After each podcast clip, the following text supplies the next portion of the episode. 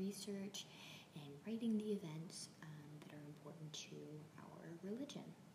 As a member of the Hindu religion, I decided to look at the religion as a whole and investigate what has changed and what has possibly stayed the same. After doing this, I discovered information that you may not have known about our religion.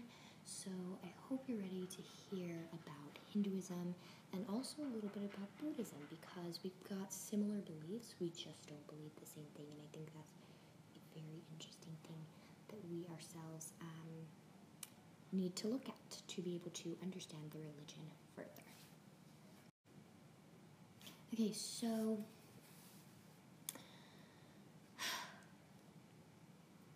the first thing I'm going to be talking about specifically is the origins. So there's no known origins or starting place for the origin of Hinduism.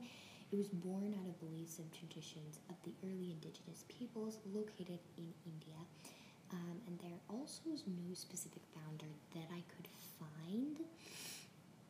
Um, it was just something that started way back during the time of the Indus civilization. Um, it's always been around, always been something our people believed in, and it got its name from European people coming to what we now know as India. They wanted a way to group our belief systems together, thus came our name Hinduism.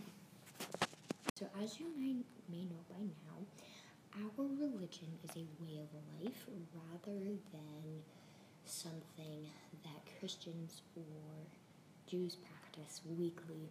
And also, our worship is more personal rather than communal. Um, if you do not know about our religion, then, then um, I will tell you we have one major god. His name is Brahma, and he created the other gods.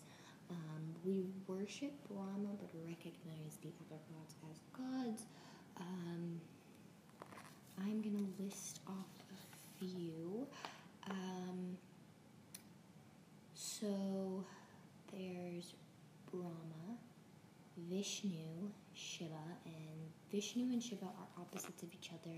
Vishnu is the preserver of the universe, while Shiva is the destroyer of the universe. The next gods I will list are minor compared to Shiva, um, Brahma, Vishnu. Um, so, as you may know, Vishnu is the preserver of the universe, and Shiva is the destroyer of the universe. Just so you, we've got that clear. Um, so, other gods are Ganesha, and Ganesha is known for wisdom and is also known for art and music. Um, we recognize him easily in paintings and stuff because he has elephant-like features. Then Hanuman is represented by strength and is worshipped as a symbol of strength, perseverance, and devotion, easily recognized by his monkey face or features. Uh, Krishna is the embodiment of love and divine joy. Um, Kali, the Dark Mother. Um, you know, just to just to list, list a few, um, the gods work together for us, and I think that's something that not a lot of um, religions may have. So, Hinduism is about love and peace, and that is why Buddhism and Hinduism are very, very similar because they don't have a lot of clashing ideals. I mean, obviously, they believe in different gods, and and they believe that Buddha in Buddhism is the main guy um, but anyway, it's very, very interesting to me to look at Buddhism because we've got a lot of similar beliefs, and especially we believe in more than one God, which I think is super different from a lot of other people um, or a lot of other religions. And yeah, I think it's pretty interesting. Hinduism was mostly spread through trade routes along with the um, along with Buddhism because you have Hindu merchants and Buddhist merchants, and um, the religions just sort of spread because of talking or sharing of ideals, and it's very interesting to look at that because um, we can kind of see that both religions um, can gain something off of each other, knowing something. Obviously, um, our belief system is much different than the Buddhist belief system in so many ways, but it is still interesting to me um, to think about those things and think about obviously like um, what beliefs are the same or different. Um, also, Hinduism was spread through um, missionaries because um, in the Indus Valley, one of the leaders uh, adapted the Hindu culture and then um, sent missionaries out and asked people to join the religion. It wasn't forced, it wasn't taxed if you didn't, so it was very, very widely accepted as a very highly peaceful religion, and you can see that in Buddhism too. So, our religion impacts all of us because of the fact that it is considered, in some cases, not to be a real religion.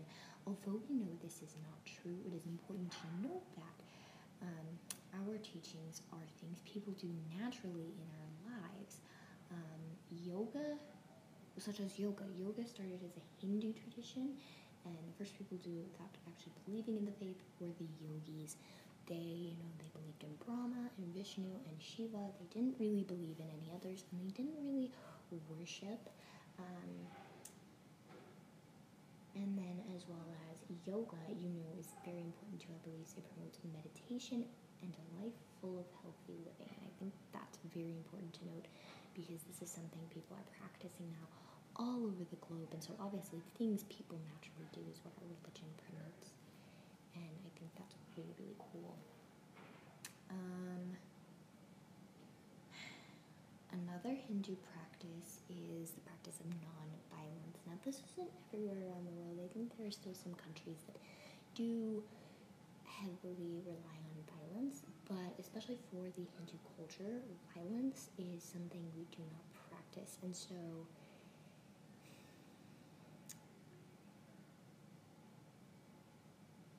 I think it's important to note that you can believe these things or practice these things and not be Hindu. And I think that's very, very essential to um, a lot of our belief systems. So, okay, so thank you for having me today. But to wrap it up, um, I guess I would say that the Hindu faith, while it doesn't have a direct founder, does have a starting place with the early civilization known as the Indus Valley that soon got taken over by Persia, and you were believed to you were allowed to believe what you wanted to believe. So I think that's really awesome. And then um, the Hindu faith is very complicated. It does have a very important role in how people live their lives. The impact of Hindu faith on the world is pretty clear when you look at the main beliefs that we teach, and that is love and peace. I think these are things we can all start to take into our daily lives, whether or not you are Hindu or just an average Joe. And I think it's really cool that there are so many ways you can compare Hinduism to Buddhism because there is such a wide um, it's just all very close knit.